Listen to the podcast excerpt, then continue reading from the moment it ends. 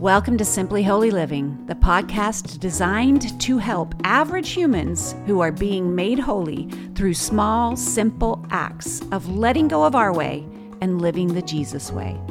My name is Tracy Miner, and though I will be your host, I am much less a guide and much more of a fellow human in pursuit of holiness. Hey everybody, welcome back to Simply Holy Living, that place where average humans are learning to be holy. And we are in a big series called The Practices of Jesus. And it is our attempt to look not only at the words that Jesus said and his teachings, but to look at the way that he lived his life and his practices. And we want to learn how to emulate those practices, how to follow our rabbi in his lifestyle. Just as we try to obey his teachings, we want to imitate his lifestyle. So we're taking one practice at a time. And last time we started looking at the practice of the Sabbath. And what we talked about was that God had set aside that seventh day after 6 days of work. He made that seventh day holy. And then we talked about how when Moses led the people out into the desert and God gave them his laws, he commanded us to keep that seventh day holy. And then we fast forwarded a couple more thousand years to when Paul was correcting the early Christians, because a lot of the Jewish Christians were trying to impose a lot of the Jewish customs on the Gentile Christians. And so they were trying to get them to do all of these customs. And Paul comes in and he goes, no. Let's go back to the heart of it. Don't worry about what day. It doesn't matter if it's Saturday or Sunday or whatever. We are going to still observe the Sabbath, but we're not going to look at it through that lens of legalism. So that's sort of what we talked about last time. And now we're going to continue on by going to Exodus 31. We're going to look at one scripture today and just take one more little thought about the Sabbath. And if you have the luxury of getting out your Bible right now, I highly recommend it. I know some of you are driving. It's okay. But if you can get out your Bible, this would be a great time to do it, because we're going to break this scripture apart, and you might want to underline and write some stuff in, and just mark up your Bible a bit. And I will give you my little geeky practice that I have, and that is that I use a green highlighter to highlight all of my scriptures about the Sabbath in the Bible, and it really helps me just to organize them in my brain. And when I'm flipping through my Bible, I can see where they are really quickly, and it's just it's a nice tool if you want to use it. But we're going to start reading in Exodus 31, verse 13. It says, "Say to the Israelites, you must observe my Sabbaths." Yes, it does say Sabbaths. It's plural. And I think that's more than just because it's every 7 days, which would create a lot of Sabbaths.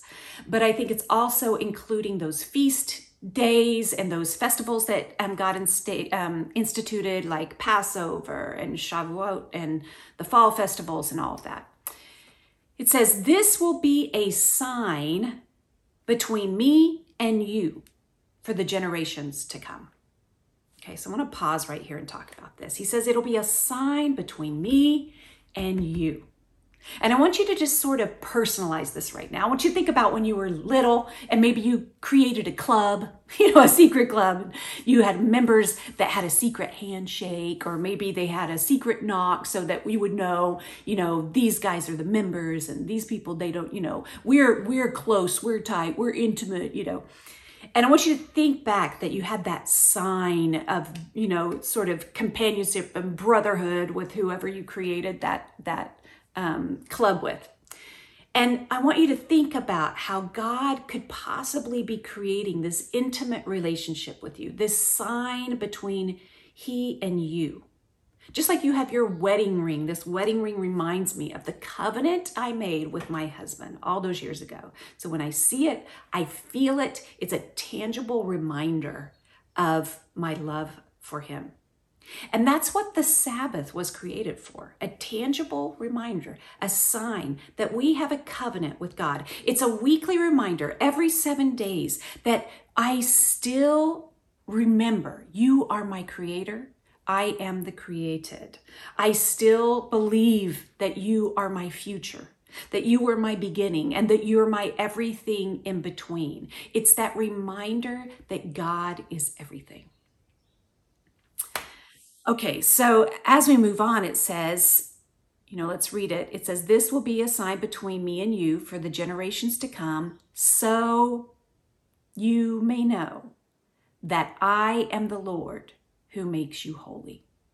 And I want to remind you that whenever we see the word so, it's incredibly important, because if the Bible says so or so that, you're getting ready to find out why you've been commanded to do something. And this is a great time to channel your inner teenager, or no, it's actually your preteen even, who's always constantly asking why. Why do I have to? Why, right? Okay, he's giving us the why here. He's saying, I want you to observe the Sabbath. Actually, he's commanding it. You must observe my Sabbath. So you may know that I am the Lord who makes you holy. So think about that, and just observe your knee-jerk reaction to that. Like, do you have this reaction that's like, yeah, I know, I already know that. Sometimes we could think that, and I would just suggest that perhaps we do know this in our head. We have the head knowledge of it, but think about this question. Do you often feel the weight of the world on your shoulders? Or do you often feel worn out by your own perfectionistic standards or the one more thing to do? Do you feel that? If so, perhaps it's because we do know in our heads, we have the head knowledge that it's God that's actually supposed to be doing the work. He's the one that's making us holy. He's the one that everything depends on him. But our bodies still behave as if everything depends on us. Perhaps our own self-sufficiency is what's making everything happen. Perhaps that's how we live in our bodies, even though our minds know we're supposed to be God-dependent.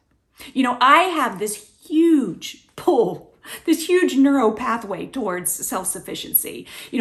A neural pathway is just, the common word that everybody's using now, because as scientists and really smart people are studying the brain, they're trying to write all these books for all of us laymen who are just trying to figure out, why do I behave a certain way?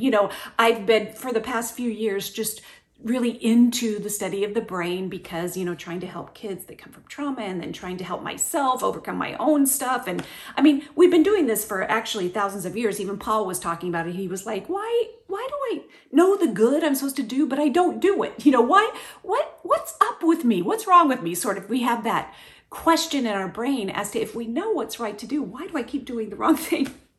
So I have one of those neuro pathways that's been developed over many, many years towards self-sufficiency. I do everything on my own. I rely on myself. It's the wide road in my brain.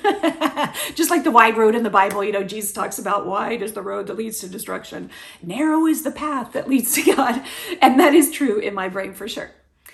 But, the way that a neural pathway is created is just that over time, when you have a certain stimulus that you're presented with, your response is to do something. Okay, well, we see this, in of our normal response to, say, fear. When we feel fear, we can have a response of fight, flight, fawn, or freeze. Okay, these are just, I'm sure you've heard of this, these are just our natural gut level instincts whenever we're presented with of something fearful, some big thing that's happening.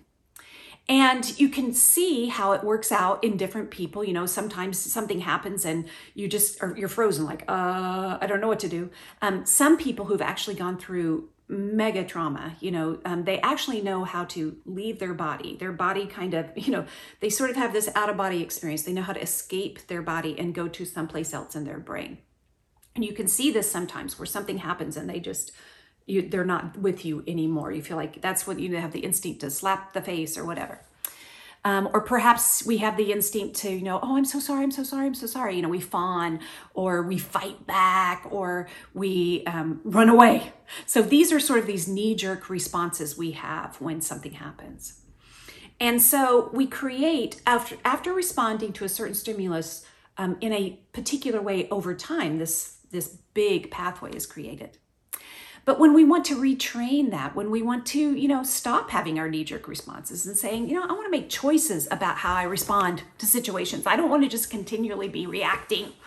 Then the way that you do that is that you have to retrain over time with consistency that I feel this fear, but yet I choose to respond differently. Now, there's different ways that you can stop yourself when you're in that automatic response. So, for example, someone who's frozen and you can't get in there, they're just sitting there, their eyes are glazed over. Therapists give us these tools that we can use that just sort of bring you back into your body. So, for example, they'll say, hold a piece of ice in your hand, and you hold it in your hand, and it changes that your body is feeling cold, and then it sort of can wake you up a bit. Or they'll tell you to stomp your feet, into the ground and press as hard as you can, because it helps you to remember, it helps ground you in the moment. You can go outside to get a change of atmosphere or temperature because it'll wake you back up. You can turn on really happy music for 30 seconds and dance, and that sort of can jolt you back in. And then you can make a choice for how you're going to respond. So it's sort of this physical thing that you can do that helps you mentally.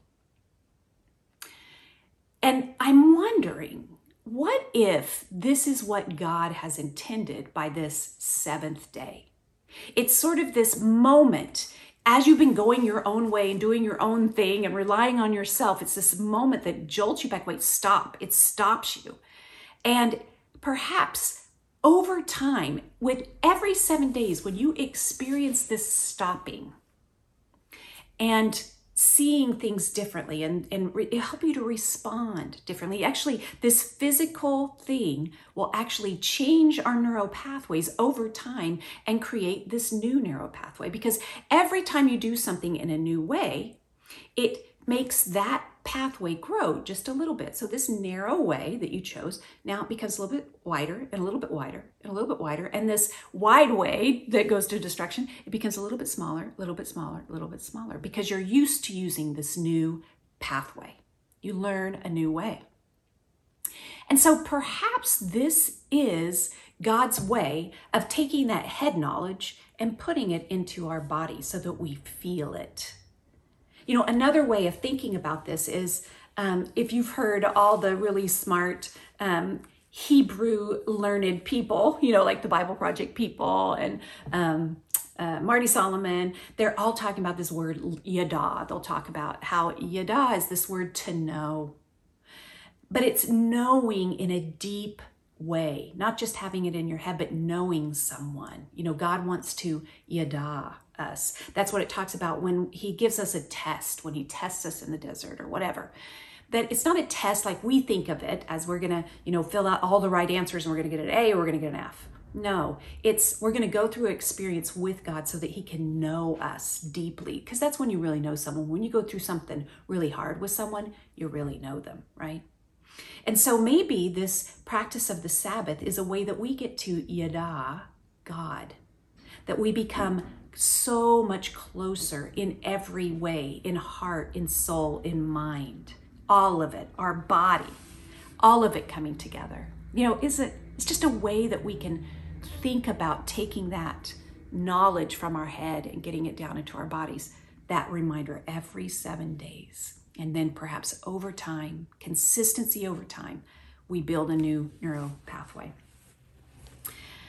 Okay, let's read on from there. It says, observe the Sabbath because it is holy to you. And in the Complete Jewish Bible, I think it says that it was made for you. Anyone who desecrates it is to be put to death, and those who do any work on that day must be cut off from their people. Okay, so I know that right here, I should take just a second, a big pause, for us to take in the words that we just read, that when you don't, observe the Sabbath, that you should be put to death, and to think that that's what God said. Now, I can't understand it. Like it's too crazy for me. I mean, I don't know if it's because I'm removed 4,000 years. I don't know if it's because I just really don't get righteous retribution. I just don't understand it all. I don't know. I'm not going to claim to understand it. But one thing I have learned from the BEMA podcast is whenever I read something like that seems outlandish or crazy or doesn't make sense or seems to contradict something, then I need to lean in there and go, okay, what does that mean? I need to ponder it. I need to think about it. I want to wrestle with it. I don't want to just move past it like, oh, it doesn't mean that anymore. You know, I know back then they killed people, but now it doesn't mean that. Now God doesn't mean that. I don't want to assume I know what God means, first off. And I want to have at least the humility that says, okay, I don't understand this, but this is really strong language. And so I may not understand it all, but one thing I do know is that the way that God is thinking about the Sabbath is definitely not the way that I've been thinking about the Sabbath or my family or my church or my culture or my times. I mean, who knows how long it's been since anybody thought about the Sabbath that way in the Christian community, at least. And I have to reserve that humility that goes, well, it's not God that's wrong, right? So it must be the way that I'm thinking about it that needs to change. And at least take the time to go, God, show me why you could be thinking about it so strongly, because that is strong language. So show me why. You know, it makes me think about when people would come and ask Jesus questions, you know, like, I remember one of the guys that came and said, what do I need to do to inherit eternal life? And Jesus is like, well, you know the Torah, you know, how do you read it? And basically what he's saying is, how do you interpret it? You know what the Bible says. What do you think it means? And I just love this thought that, you know, Jesus doesn't even give him a straight answer. He causes him to have to think about something. And it actually happens a lot that he answers a question with a question. And so I think this, just even the act of wrestling this out and thinking about it, is good for us, right?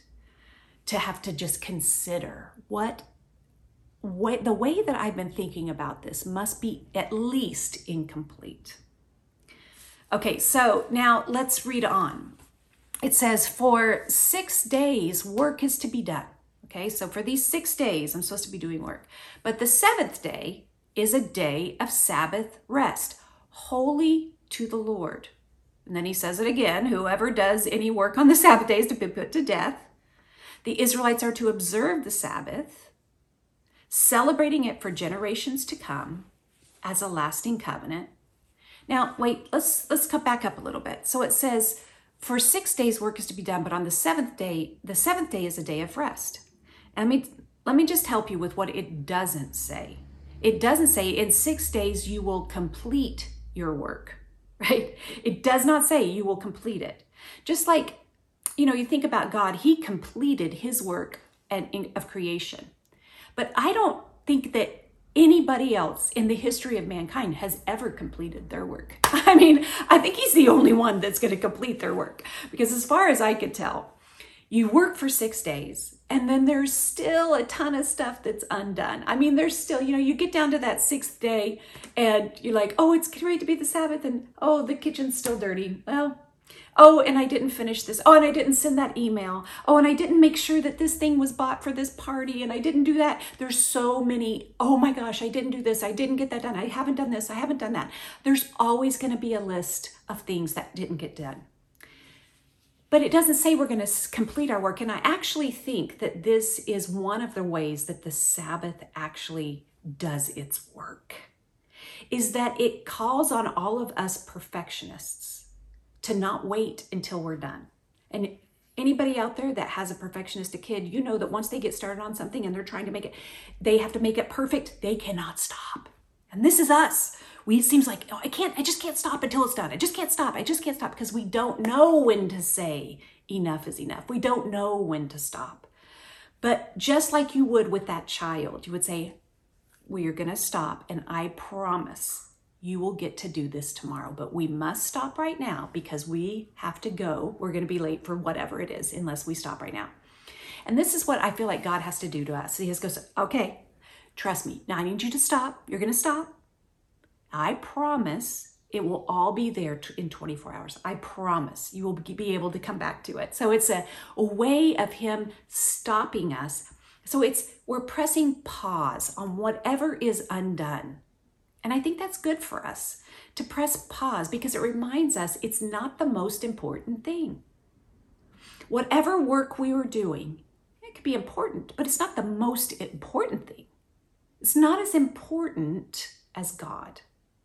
So it even helps me to right-size my own tasks, which is good for me because I am an absolute taskmaster. I'm a task-first person. I can forget to treat people as humans while I'm trying to get a task done. I mean, it's hard for me. I mean, that's my joke is that I'm like, oh, I'm a great mom. I'm a really good mom as long as I don't have to get anything done. But once I have to get some stuff done, then, that's when I can start being harsh and critical and, impatient and unkind and rude and all that stuff that I don't want to be, right? Because we're trying to get something done and I could go in task first. And I'm trying to teach myself, I've been trying to teach myself for 20 years how to go in people first, task second, people first. Well, that's what the Sabbath does. It teaches us God first, tasks second. So we press pause, and that's the way you got to look at it. If the kitchen's dirty, it'll be dirty. Well, so what? You can clean it up in 24 hours. If you didn't make that phone call, people are going to have to forgive you. If you didn't send that email, you're just going to have to say, I'm just so sorry. Whatever it is, you press pause on it.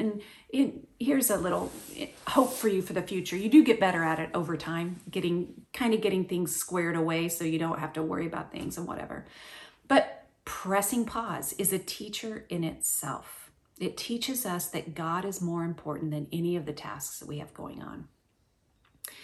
So it says, in 6 days you'll complete your work. And then at the very, very end of this, I'm skipping down because it repeats a lot. It says, and on the seventh day, he rested. It's talking about God. And was refreshed. And this is this idea that even, that sort of scientists are catching up to, that when we press pause and we rest, we are refreshed. And all the smart companies around are finally looking at this and they're saying, hey, if our employees can get good rest, they come back better. They come back more productive. Whenever you just keep working and working and working, you actually become less productive. And so they figured out, if we can give them a good schedule and give them plenty of rest, they'll come back refreshed and they'll be better for the company. We'll make more money and we'll have even more production, right? Well, that's the same for anything. I remember when I was preparing for recitals, and these recitals were, you had to memorize a lot of stuff. You had working on these pieces, and I'm telling you, you were working on them, hundreds of hours of working on these pieces to perform this one recital. And I can remember learning back then that sometimes I just needed to take a break from it. I needed to put it away for a day, and I would always come back better. I would come back refreshed. I had instinctively learned what God had instituted thousands of years ago, that this day of rest will actually make us feel refreshed. So it's sort of that upside down thing. We come back and we're more productive. Sometimes we think, well, if I stop, I would be, no, you stop, you come back more productive. So I want us to think about this thing. I want us to go back to the top where it says that if they desecrate the Sabbath, and I forgot to talk about this one word, desecrate. I think, when you're thinking about something that says you're going to be put to death if you desecrate the Sabbath, it might be good to figure out what it means to desecrate. And this might help you just to, you can look up that word and do your own study on it. But in the complete Jewish Bible, it actually says it like this. It says, therefore, you are to keep my Shabbat because it is set apart for you. Everyone who treats it as ordinary must be put to death.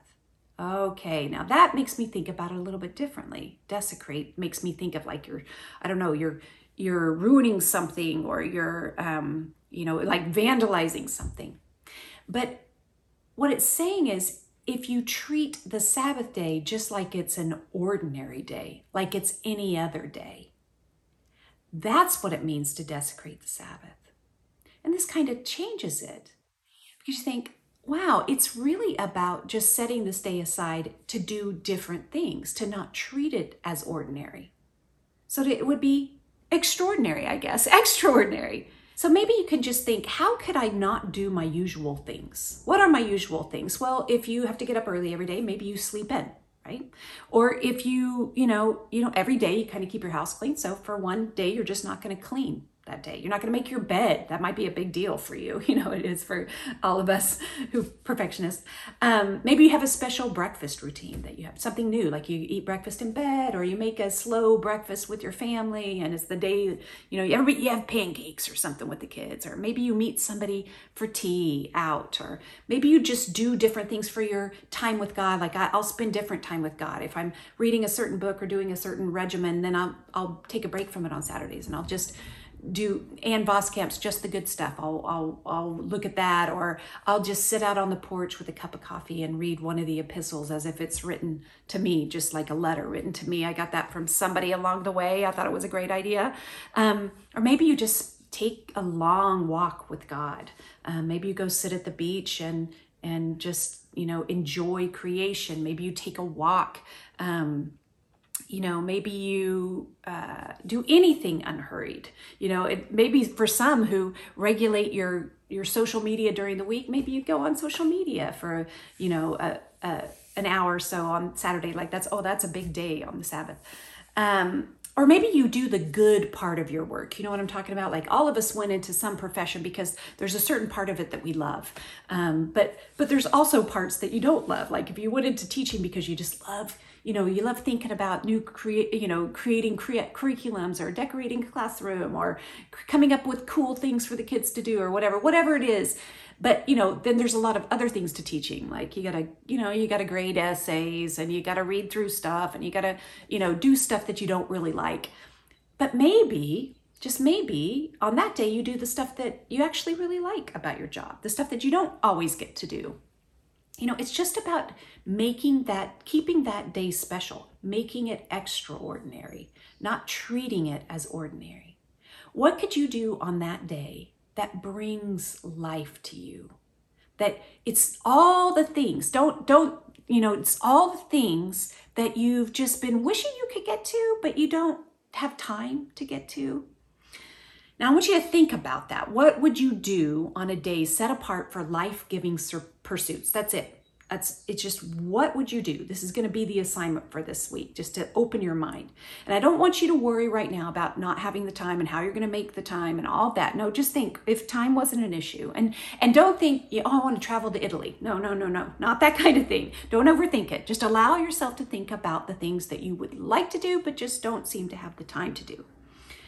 I do have one warning for you. This is not a day off to-do list, okay? A day off is not the same as a Sabbath. A day off is that day when you catch up on all the things you're supposed to do. Oh, I gotta go to the doctor, I gotta have a doctor's appointment, I gotta get my hair done, I gotta make sure that I've got, I gotta go grocery shopping, and I had to fix the sink, I forgot, it's clogged up, blah, blah, blah. No, not all that stuff, that you have to do on your day off. That's another day. We can talk about that later, but this is not a day off. Actually, I can't remember who it was, but somebody calls it's one of those smart guys. I'm not sure who it was, but I heard them call a day off is the bastard Sabbath. It's not the same. Okay, so your assignment for this particular video is to take just 3 minutes and write down the first 5 to 10 things that come to your mind. Just jot them down real quick. Don't make this a big deal. Just write down everything that you think would be just really relaxing and fun to do if you were to set a day aside and you didn't do your ordinary things. All right, now that we've had some time to consider this incredible rhythm that God has embedded in our lives, that every 7 days we would stop ourselves so that we can stop that unhealthy cycle of self-reliance and really remember that it is the Lord who makes us holy. And we stop so that He can refill us And I want us just to take some time to meditate on a passage from the New Testament. And this is a story about Jesus as he's going from city to city, traveling with his disciples, healing people and teaching them. And he goes to stay at the home of Martha and Mary. And I want you to just sort of ignite your imagination here and just picture this scene, that here's these two sisters just doing their ordinary daily stuff, probably plenty of cleaning, plenty of cooking, maybe taking care of some kids, the animals, the household responsibilities, you know, all those things that we are taking care of on a daily basis. Our lives are full of things to take care of. But Jesus comes to visit. And I want us to put ourselves in this story. And just like always, I want you to listen for where God is arresting your thoughts. You know, what is the phrase or the word that sort of sticks out to you as you hear this story again? Let's listen to it. As Jesus and his disciples were on their way, he came to a village where a woman named Martha opened her home to him. She had a sister called Mary who sat at the Lord's feet, listening to what he said. But Martha was distracted by all the preparations that had to be made. She came to him and asked, "Lord, don't you care that my sister has left me to do the work by myself? Tell her to help me." "Martha, Martha," the Lord answered, "you are worried and upset about many things, but few things are needed, or indeed only one. Mary has chosen what is better, and it will not be taken away from her."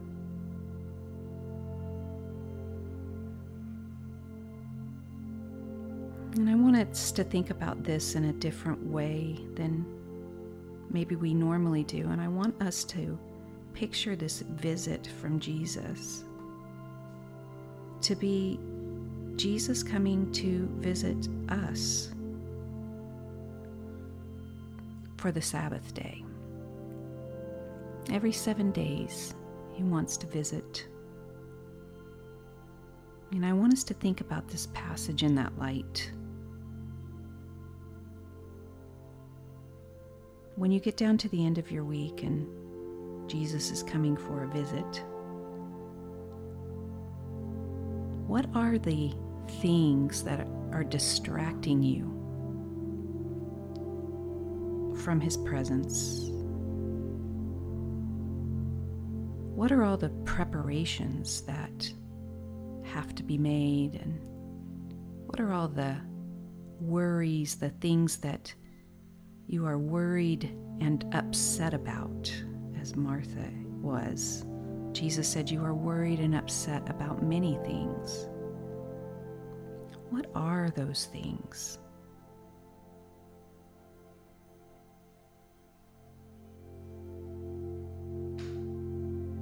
Why don't you tell Jesus about those things right now? What are the things that you feel are undone and you just have to finish?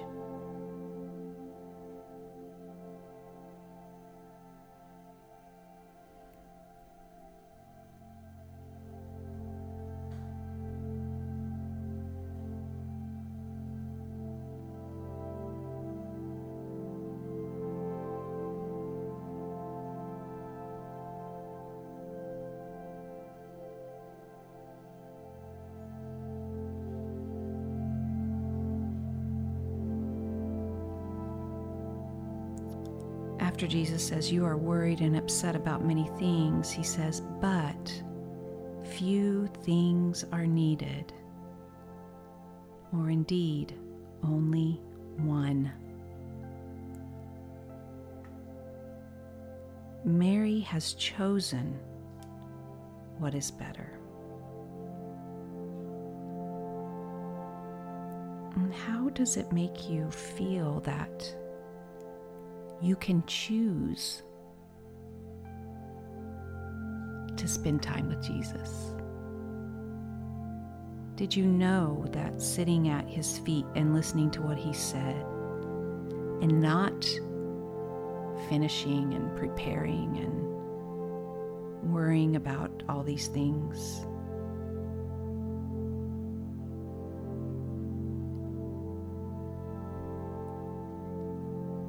Can you make that choice right now, just to sit at his feet for one day?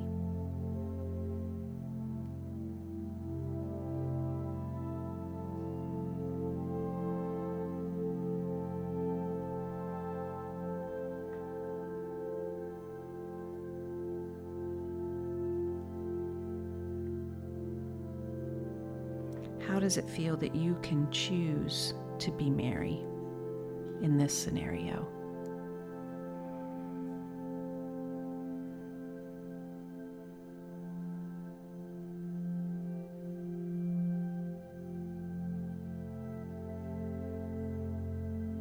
So let's take all of those preparation thoughts and all those things that are distracting you, all of those things that you're worried about, the many things that you're upset about. And let's see if we can just press pause on those things. You can put a pin in it. Pin it up to the bulletin board. Make that list and pin it up to the bulletin board.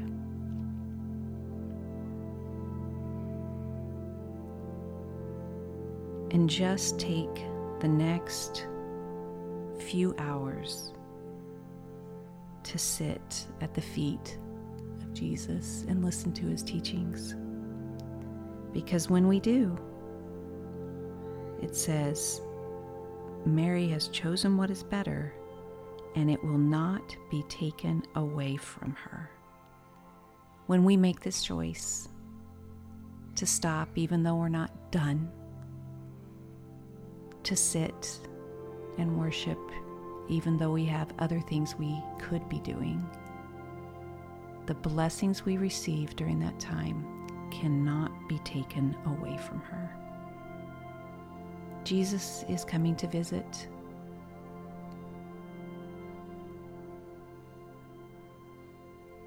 Let's sit together with him. Father, I thank you so much for this time that we've had together. I thank you that you are such a kind God to give us such a gentle, wonderful rhythm of life. Thank you for allowing us to enter into your rest. And I pray that anything that has been gained today will stay in our hearts, and they will not be taken away from us. In Jesus' name we pray. Amen.